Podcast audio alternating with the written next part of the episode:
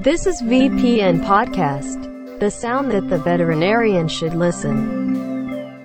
ในการเลี้ยงลูกสัตว์อะค่ะ ไม่ว่าจะเป็นลูกสุนัขหรือว่าลูกแมวอะค่ะ นอกเหนือจากการเตรียมความพร้อมในเรื่องของการดูแลสถานที่ต่างๆ แล้ว เรื่องของอาหารที่ให้ก็เป็นสิ่งสำคัญเลยที่ผู้เลี้ยงแล้วก็คุณหมอไม่ควรจะมองข้ามนะคะ เพราะว่าในช่วงนี้สัตว์จะมีความต้องการที่พิเศษมากกว่าช่วงวัยอื่น ๆ ค่ะ ซึ่งวันนี้นะคะเราก็โชคดีมากๆเลยค่ะ ที่เราได้มาพูดคุยกับคุณหมอฮูโต หรือสัตวแพทย์หญิงทิตาเตโชลานสัตวแพทย์ประจำคลินิกโรคหัวใจ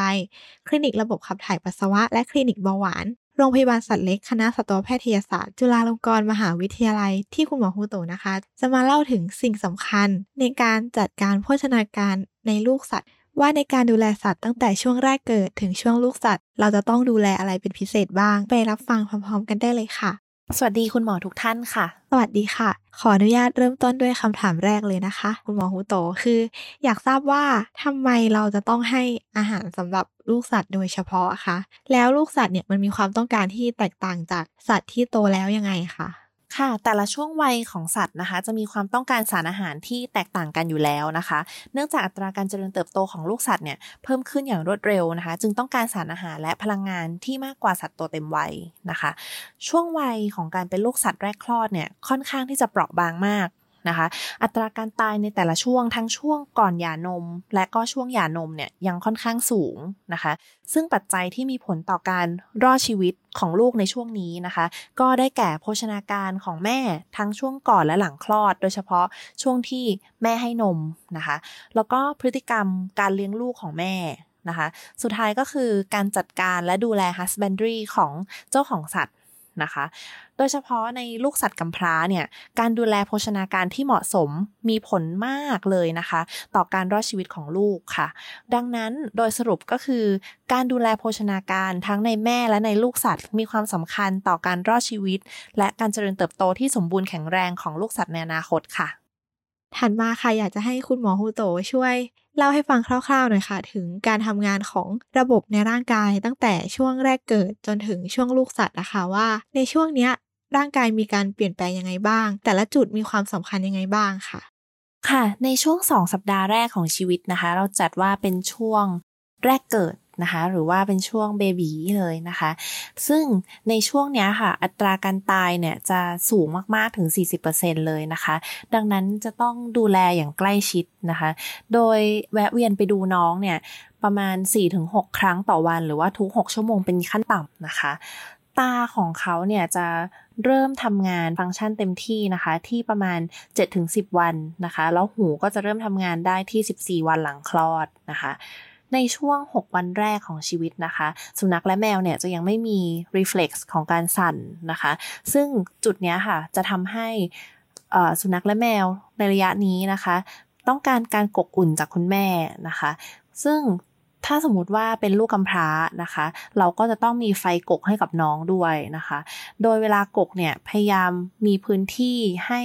น้องเขาหลบไฟด้วย นะคะ เพราะว่าลูกสัตว์ในระยะนี้จะค่อนข้างเสี่ยงกับการเกิด hypothermia นะคะ แล้วก็ถ้าเกิดภาวะ hypothermia ตรงนี้ก็จะทำให้ metabolism ของเขาเนี่ยมัน drop ลงไปด้วยนะคะต้องรอจนถึงอายุประมาณ 5 week นะคะ ถึงจะเข้าสู่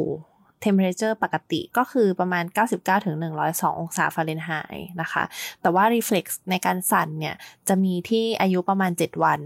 นะคะ อีกภาวะหนึ่งที่จะต้องระวัง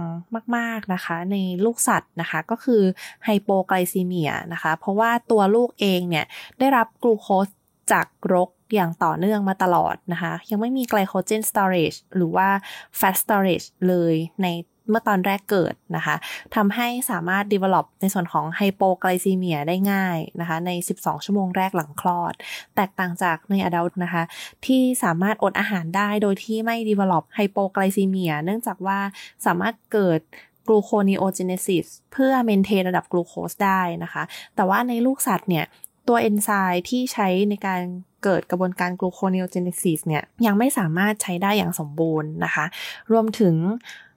ทั้ง fat muscle reserve เนี่ยมันจะค่อนข้างน้อยนะคะทำให้เกิด hypoglycemia ได้ง่ายกว่านะคะ โดยรวมก็จะประมาณนี้ค่ะ ทีนี้หลาย ๆ คนคงจะได้ยินคำว่าลูกสัตว์ต้องได้รับนมน้ำเหลือง ทีนี้ค่ะอยากจะให้คุณหมอฮูโตช่วย เล่าถึงนมน้ำเหลืองหรือว่าโคลอสตรุมหน่อยค่ะว่า มันมีส่วนประกอบสำคัญยังไงบ้าง รวมถึงมันมีประโยชน์ยังไงกับร่างกายของลูกสัตว์ค่ะ ค่ะสารคัดหลั่งที่ออกจาก Memory gland ในช่วงวันแรกๆหลังคลอดนะคะ เราจะเรียกว่า colostrum นะคะ หรือนมน้ำเหลือง ซึ่ง ส่วนประกอบของสารคัดหลั่งจะเปลี่ยนแปลงอย่างรวดเร็วในช่วงวันแรกจนถึง 1 week หลังคลอดนะคะ โดยจะเริ่มเปลี่ยนจาก colostrum มาเป็นน้ำนมธรรมดานะคะ โดยส่วนประกอบที่แตกต่างกันระหว่าง colostrum กับนมธรรมดา ก็คือ colostrum เนี่ยจะมีส่วนประกอบของ immunoglobulin จากแม่ เป็นซอสของพลังงาน แล้วก็มีส่วนประกอบของสารอาหารที่เข้มข้นกว่านะคะ ก็ได้แก่พวกโปรตีนนะคะ แล้วก็อีกอย่างหนึ่งก็คือวิตามิน A นะคะ เขาบอกว่าการได้รับ colostrum จะทำให้วิตามิน A สะสมในตับของลูกสัตว์เนี่ยเพิ่มขึ้นถึง 25%นะคะ แร่ธาตุบางอย่างนะคะ อย่างเช่นแคลเซียม ฟอสฟอรัส แล้วก็แมกนีเซียมเนี่ยจะค่อนข้างสูงใน colostrum นะคะ แล้วก็จะค่อยๆลดลงใน 48 ชั่วโมงหลังคลอด เนื่องจากสารอาหารเนี่ยค่อนข้างจะเข้มข้นในช่วงแรกนะคะทำให้นมน้ำเหลืองเนี่ยมีลักษณะที่ค่อนข้างข้นและเหนียวกว่านมปกติ ซึ่งความข้นและเหนียวก็จะค่อยๆ ลดลงในช่วง 12-24 ชั่วโมงแรกหลังคลอดนะคะ ตามปริมาณของสารอาหารที่ค่อยๆ ลดลงนะคะ ใน colostrum เนี่ยจะมีแลคโตสที่น้อยกว่านมธรรมดานะคะ ถึงประมาณ 3 เท่านะคะ ควรให้ได้รับ colostrum นะคะ ภายใน 24 ชั่วโมงแรกในแมว แล้วก็ 48 ชั่วโมงในสุนัขนะคะ เพราะว่าไม่งั้นจะเลยกัด closural time นะคะทำให้น้องเขาไม่สามารถที่จะแอบสอบในส่วนของอิมมูโนกลบูลินจากแม่ได้ แล้วก็อาจจะทำให้น้องเขาไม่แข็งแรงนะคะ ทีนี้อยากถามถึงในส่วนของน้ำนมแม่บ้างค่ะ ว่ามันมีส่วนประกอบสำคัญยังไง รวมถึง แต่ละส่วนประกอบนี้มันมีประโยชน์ยังไงกับลูกสัตว์คะนมถือเป็นอาหารที่ complete สำหรับลูกสัตว์เพิ่งคลอดนะคะ ส่วนประกอบของนมประกอบด้วย น้ำ โปรตีน ไขมัน แลคโตส mineral แล้วก็วิตามินนะคะ ซึ่ง component พวกนี้นะคะ จะถูกดีไซน์มาเพื่อ support การเจริญเติบโตของลูกสัตว์นะคะ เพราะฉะนั้นก็คือน้ำนมของสัตว์สปีชีส์ที่แตกต่างกัน จะมีสัดส่วนของสารอาหารที่แตกต่างกันนะคะ ซึ่งส่วนประกอบที่แตกต่างกันนั้นนะคะ จะสัมพันธ์กับอัตราการเจริญเติบโตที่แตกต่างกันในแต่ละสปีชีส์นะคะยิ่งอัตราการเจริญเติบโตอย่างรวดเร็ว ก็จะยิ่งทำให้สารอาหารในน้ำนมเนี่ยเข้มข้นมากขึ้น นะคะ ซึ่งในน้ำนมของสุนัขและแมวเนี่ยจะมีทั้งพลังงานโปรตีนและแร่ธาตุสูงกว่านมวัวหรือนมแพะนะคะ รวมถึงชนิดของ amino acid เนี่ยก็จะประกอบด้วยกลุ่มของอาร์จินีน ไลซีนแล้วก็ฮิสติดีนนะคะ ในระดับที่เรียกได้ว่าต้องเหมาะสมด้วยนะคะ ถ้าขาดอะมิโนแอซิดเหล่านี้ไปนะคะ อาจจะ develop cataract ในลูกสัตว์ได้นะคะ รวมถึงอาจจะทำให้การเจริญเติบโตเนี่ยไม่สมบูรณ์ ดังนั้นจึงไม่ควรใช้นมของสัตว์กินพืช มาเลี้ยงลูกสุนัขหรือลูกแมวนะคะ เพราะว่าจะทำให้ขาดสารอาหารได้ รวมถึงในนมวัวนะคะ มีแลคโตสที่สูงกว่านมของสุนัขถึง 3 เท่านะคะ อาจจะทำให้เกิดออสโมติกไดเรียได้ค่ะ ทีนี้สมมุติถ้าเป็นในกรณีที่เป็นลูกกำพร้าค่ะ หรือว่ากรณีที่แม่มีน้ำนมไม่พอ เราจะสามารถหาผลิตภัณฑ์อะไรมาเสริมให้ลูกสัตว์ในช่วงนี้ได้บ้างคะแล้วแต่ละแบบมันมีความแตกต่างกันยังไง มีข้อดีข้อเสียที่แตกต่างกันยังไงบ้างคะ ค่ะ นมสำหรับลูกสัตว์นะคะ ถ้าพูดรวมๆก็จะแบ่งเป็น 3 ประเภทหลักๆ ด้วยกันนะคะหนึ่งเลยก็คือน้ำนมของแม่โดยตรงเลยนะคะ อันนี้ก็คือดีที่สุด เพราะว่าสารอาหารครบถ้วนแน่ๆ ถ้าแม่มีร่างกายสมบูรณ์แข็งแรงนะคะ แต่ถ้าคุณแม่เกิดเสียชีวิตไม่มีน้ำนมนะคะ หรือว่าลูกเยอะมาก ไม่เลี้ยงลูกนะคะ เราก็อาจจะมีความจำเป็นที่จะต้องใช้ผลิตภัณฑ์ต่างๆ เข้ามาช่วยนะคะ ก็จะมาดูชนิดที่ 2 ก็จะเป็นในกลุ่มของ milk replacer นะคะ ซึ่งกลุ่มของ milk replacer เนี่ยก็คือกลุ่มที่แนะนำให้ให้กับลูกสัตว์มากกว่าการให้นมของสัตว์กินพืชนะคะ เพราะว่าก่อนที่จะนำออกมาขายได้เนี่ยก็อาจจะต้องผ่าน QC มาแล้วว่ามีความ complete ของทั้งพลังงานและสารอาหาร รวมถึง amino acid ที่จำเป็น แล้วก็แร่ธาตุที่ลูกสัตว์ต้องการด้วยนะคะ ในท้องตลาดก็มีหลายยี่ห้อด้วยกันนะคะ ซึ่งในการผสม milk replacer เนี่ยให้ผสมตาม guideline อย่างเคร่งครัดนะคะ เพราะว่าถ้าผสม dilute เกินไป น้องก็จะได้รับสารอาหารที่ไม่เพียงพอนะคะ แต่ถ้าผสมเข้มข้นเกินไปก็จะทำให้เกิดออสโมติกไดเรียได้นะคะกลุ่มสุดท้ายนะคะ ก็คือจะเป็นนมแบบทำเองนะคะ ซึ่งก็อาจจะยุ่งยากแล้วก็ค่อนข้างเสี่ยงที่จะขาดสารอาหาร แล้วก็แร่ธาาตุหรืออะมิโนแอซิดได้นะคะ แต่ว่าถ้าทำเองจริง ๆ เราไม่สามารถที่จะให้กินนมวัวหรือว่านมแพะเพียวๆได้นะคะ เพราะว่าสารอาหารเนี่ยไม่เพียงพอแน่นอนนะคะ อาจจะต้องมีการผสมในส่วนของไข่แดง หรือว่าวิตามิน B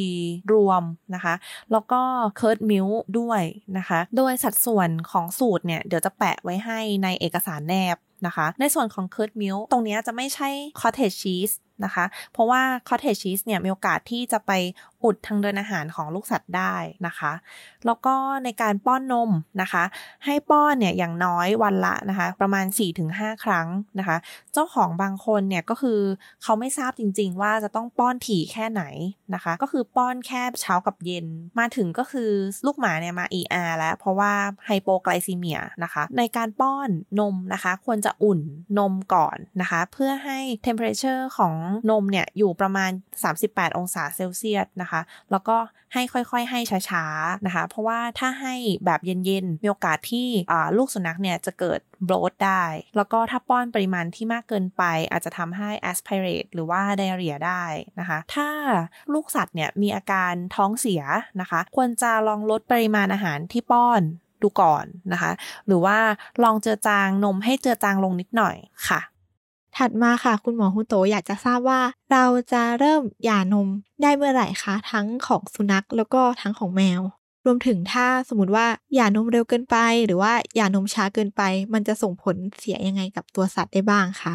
ในการหย่านมทั้งสุนัขแล้วก็แมวนะคะ จะแบ่งออกเป็น2เฟสด้วยกันนะคะเฟสแรกนะคะ จะเริ่มเมื่อลูกเริ่มกิน solid food นะคะ โดยเราจะเริ่ม introduce solid food ที่ประมาณweek ที่ 3-4 นะคะ โดยเฉพาะถ้าแม่มีลูก ครอกใหญ่นะคะ phase เนี้ยควรจะให้ความสำคัญมากๆนะคะ เพราะว่าที่ week ที่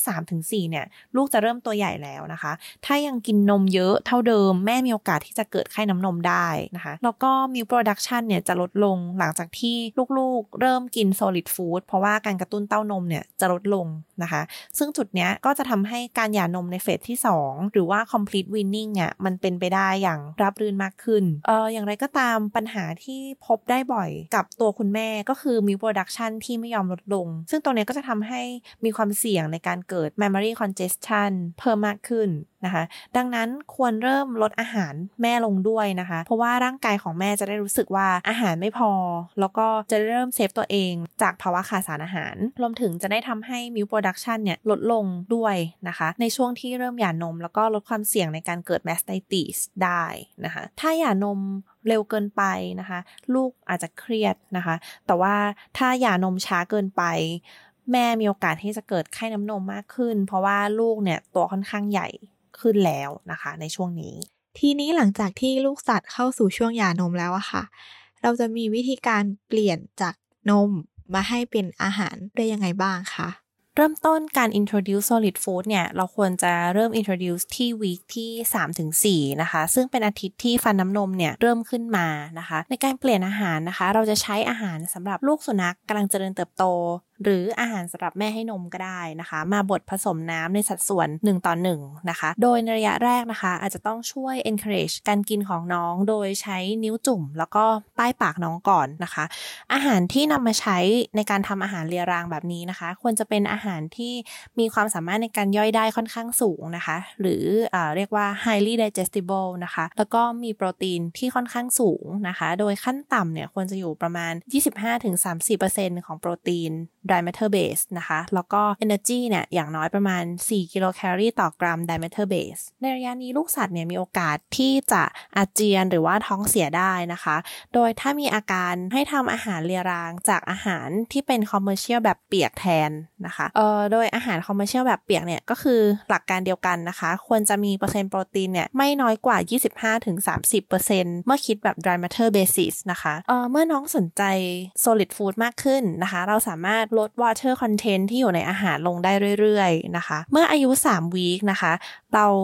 เริ่มสามารถแยกลูกออกจากแม่ได้ในพีเรียดสั้น ๆนะคะ โดยสามารถแยกออกจากแม่ได้วันละประมาณ 4 ชั่วโมงต่อวันนะคะ สามารถแยกได้แบบ complete เมื่ออายุ 6-7วีค นะคะ โดยอาหารที่ให้ลูกกินในช่วงหย่านมแบบ complete หรือว่าเฟสสองของการหย่านมนะคะ ควรจะเป็นอาหารชนิดเดิม เพื่อลดความเครียดแล้วก็ลดความเสี่ยงที่จะเกิดไดเรียได้นะคะ โดยรวมก็จะประมาณนี้ค่ะถัดมาค่ะหลังจากที่เราได้วางแผนแล้วก็ให้อาหารสำหรับลูกสัตว์ไปแล้ว ทีนี้เราจะมีวิธีการประเมินยังไงคะว่าอาหารที่เราให้ไปมีความเหมาะสมแล้วค่ะ ค่ะ ในการประเมินว่าลูกสัตว์ได้รับโภชนาการที่เหมาะสมหรือไม่นะคะ เราจะประเมินทั้งตัวลูกสัตว์เอง แล้วก็ประเมินปริมาณอาหารที่เด็กๆ ได้รับนะคะ การประเมินตัวลูกสัตว์นะคะ เราจะประเมินโดยการชั่งน้ำหนักค่ะ โดยในช่วง 2 วีคแรกนะคะ เราจะชั่งน้ำหนักน้องทุกวันนะคะ แล้วก็หลังจากนั้นก็จะชั่งทุก 3-4 วันจนกว่าจะถึงหย่านม นะคะ ลูกสุนัขเนี่ยควรจะน้ำหนักขึ้นนะคะ อยู่ที่ 1-2 กรัมต่อวันของ 1 ปอนด์ของน้ำหนักตอนโตเต็มวัยในช่วงอายุ 5 เดือนแรกนะคะ ฟังแล้วอาจจะงงนะคะ ยกตัวอย่างให้ฟังก็คือ สุนัขน้ำหนักตอนอดัลเนี่ยอยู่ที่ 25 ปอนด์นะคะลูกหมาตัวนี้ควรจะน้ำหนักเพิ่มอยู่ที่ 25 ถึง 50 กรัมต่อวันในช่วง เดือนแรกนะคะ หรือถ้าคิดเป็นกิโลกรัมนะคะ ก็คือ 2-4 กรัมต่อวันต่อกิโลกรัม ของน้ำหนักตัวตอนโตเต็มวัยนั่นเองค่ะ ส่วนในแมวนะคะ น้ำหนักก็จะอยู่ที่ประมาณ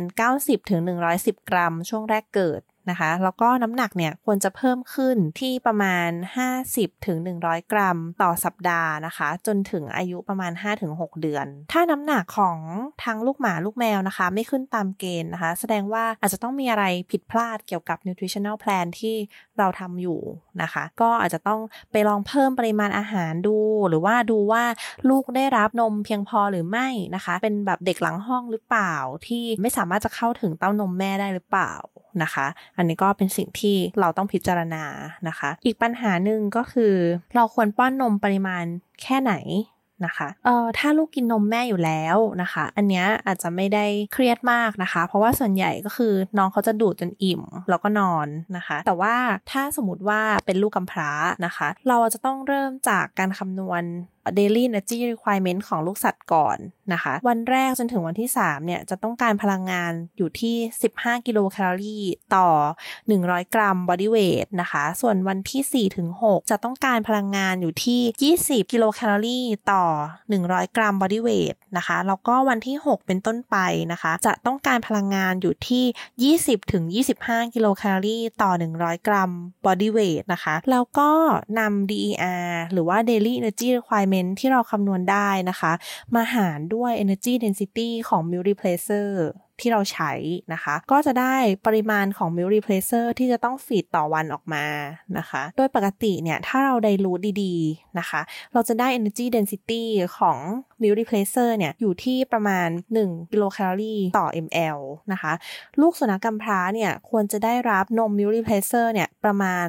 180 ml ของ milk replacer ที่ได้รู้แล้วนะคะ ต่อกิโลกรัม body weight ต่อวันค่ะ ตัวเลขอาจจะเยอะนิดนึงนะคะ ในช่วงสัปดาห์แรกนะคะ ในสุนัขพันธุ์เล็กเนี่ยปริมาณต่อการฟีดอาจจะน้อยมากๆ โดยอาจจะกินได้แค่ครั้งละ 10 ถึง 15 ml per feeding เท่านั้นเองนะคะ อันนี้ก็จะเป็นการประเมินคร่าวๆนะคะ ว่าลูกสัตว์เนี่ยได้รับปริมาณอาหารที่เหมาะสมไหม และหลังจากที่ได้รับปริมาณอาหารที่เหมาะสม น้ำหนักเนี่ยขึ้นได้ตามเกณฑ์ที่ควรจะเป็นหรือไม่นะคะ อันนี้ก็คือการประเมินคร่าวๆค่ะ ถัดมาอยากถามเพิ่มเติมในส่วนของอาหารเสริมอะค่ะ อันนี้คุณหมอฮุโตมองว่า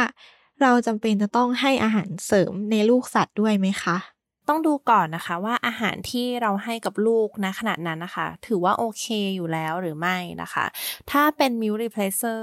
อยู่แล้วนะคะ ก็ไม่จำเป็นที่จะต้องเสริมอะไรเป็นพิเศษ แต่ส่วนที่ควรจะดูแลพิเศษเนี่ยน่าจะเป็นตัวคุณแม่มากกว่านะคะ เพราะว่าต้องใช้พลังงาน แล้วก็สารอาหารค่อนข้างเยอะนะคะ ในการผลิตน้ำนม แล้วก็ในการเลี้ยงลูกนะคะ ดังนั้นอาหารที่ให้คุณแม่เนี่ยควรจะเป็นอาหารที่มีพลังงานสูง แล้วก็มีสารอาหารค่อนข้างสูง นะคะ อาจจะให้อาหารสำหรับลูกสุนัขกกับคุณแม่เลยนะคะ แต่ถ้าเจ้าของเนี่ยประหยัดค่าใช้จ่ายนะคะ ต้องกินข้าวคลุกจริง ๆ อาจจะต้องมีการเสริมแคลเซียม รวมถึงวิตามินให้กับคุณแม่ด้วยนะคะ แต่ว่าถ้าสมมติว่ากินอาหารสำหรับลูกสุนัขอยู่แล้วเนี่ยก็ไม่ได้แนะนำให้เสริมอะไรนะคะ เพราะว่าแคลเซียมที่มากเกินไปเนี่ยจะไปยับยั้งพาราไทรอยแอคซิสของแม่นะคะทำให้เกิดอีคัมเสียได้ง่ายขึ้นค่ะ สุดท้ายค่ะอยากจะให้คุณหมอฮูโตช่วย สรุปสิ่งที่เราพูดกันในวันนี้ค่ะ ก็คือ ในเรื่องของการจัดการโภชนาการสำหรับลูกสัตว์นะคะเราต้องคำนึงถึงอะไรบ้างเป็นสำคัญนะคะการดูแลโภชนาการในลูกสัตว์แรกเกิดนะคะ เราต้องดูแลทั้งโภชนาการของคุณแม่แล้วก็คุณลูกไปพร้อม ๆ กันนะคะ การให้อาหารเสริมเนี่ยก็คือควรจะต้องให้ด้วยความระมัดระวังนะคะ แล้วก็ให้ในกรณีที่จำเป็นจริง ๆ เท่านั้น ควรมอนิเตอร์น้ำหนักของลูกนะคะ ตามที่ได้กล่าวไปแล้วข้างต้น ควรรีบให้ลูกกินนมก่อนกัด cultural time นะคะ ของแต่ละสปีชีส์เพื่อให้ลูกสามารถดูดซึมอิมมูโนโกลบูลินจากแม่ได้นะคะ หลังจากนั้นนมที่ให้นะคะ ก็ควรจะเป็น milk replacer นะคะ หรือว่าถ้า คุณแม่มีนมให้ลูกกินก็ควรจะกินนมแม่นะคะ ไม่ควรจะให้นมวัวหรือว่านมแพะเพียวๆ เพราะว่าจะทำให้ลูกขาดสารอาหารได้ค่ะ การหย่านมนะคะจะเกิดขึ้นที่วิกที่ 3-4 ทั้งในสุนัขและแมวเลยนะคะ แล้วก็ในระยะที่ 2 ของการหย่านมหรือว่า complete weaning นะคะ ก็จะเกิดขึ้นที่วิกที่ 6-7 นะคะ โดยเราจะเริ่ม introduce อาหารเหลว อื่นๆ ที่ไม่ใช่นมแม่นะคะ เข้าไปที่ประมาณวีคที่ 3 นะคะ โดยอาจจะใช้อาหารสำหรับลูกสุนัขนะคะ หรือว่าเป็นอาหารสำหรับคุณแม่ให้นมนะคะ ผสมกับน้ำในสัดส่วนหนึ่งต่อหนึ่งแล้วก็ให้น้องกินนะคะโดยรวมเนี่ยของวัยแรกเกิดก็จะประมาณนี้นะคะ อย่าลืมว่าการดูแลเนี่ยเราจะต้องดูแลทั้งคุณแม่แล้วก็คุณลูกนะคะ เพราะว่าคุณแม่ที่แข็งแรงก็จะผลิตน้ำนม ที่มีคุณภาพให้กับเด็กๆค่ะ ก็สำหรับวันนี้ก็ขอฝากไว้เท่านี้นะคะ ขอบคุณค่ะ ก็จบกันไปแล้วนะคะสำหรับ VPN Podcast ในวันนี้ค่ะ ก็ต้องขอขอบคุณคุณหมอฮูโตมากๆเลยค่ะ ที่มาให้ความรู้เรื่องการจัดการโภชนาการลูกสัตว์ให้พวกเราฟังนะคะสำหรับคุณหมอท่านไหนนะคะ ที่มีคำถามก็สามารถคอมเมนต์หรือว่า inbox กันมาได้เลยค่ะ และวันนี้นะคะเราก็ต้องขอขอบคุณทุกท่านเลยค่ะสำหรับการติดตามรับฟังนะคะ ทั้งท่านที่ฟังสดผ่าน Facebook Live แล้วก็ฟังย้อนหลังทาง Facebook Spotify Apple Podcast แล้วก็ YouTube ค่ะ เราก็ต้องฝากกดไลค์กดแชร์ กด Subscribe แล้วก็กดติดตามกันด้วยนะคะสำหรับเรื่องต่อไปอยากจะให้เราไปพูดคุยเรื่องอะไร หรือว่าไปพูดคุยกับคุณหมอ หรือว่าอาจารย์ท่านไหน ก็สามารถ inbox หรือว่าคอมเมนต์มาบอกกันได้เช่นเดียวกันค่ะสำหรับวันนี้นะคะ VPN Podcast แล้วก็คุณหมอฮูโตเราต้องขอลาไปก่อนนะคะ สวัสดีค่ะ This is VPN Podcast, the sound that the veterinarian should listen.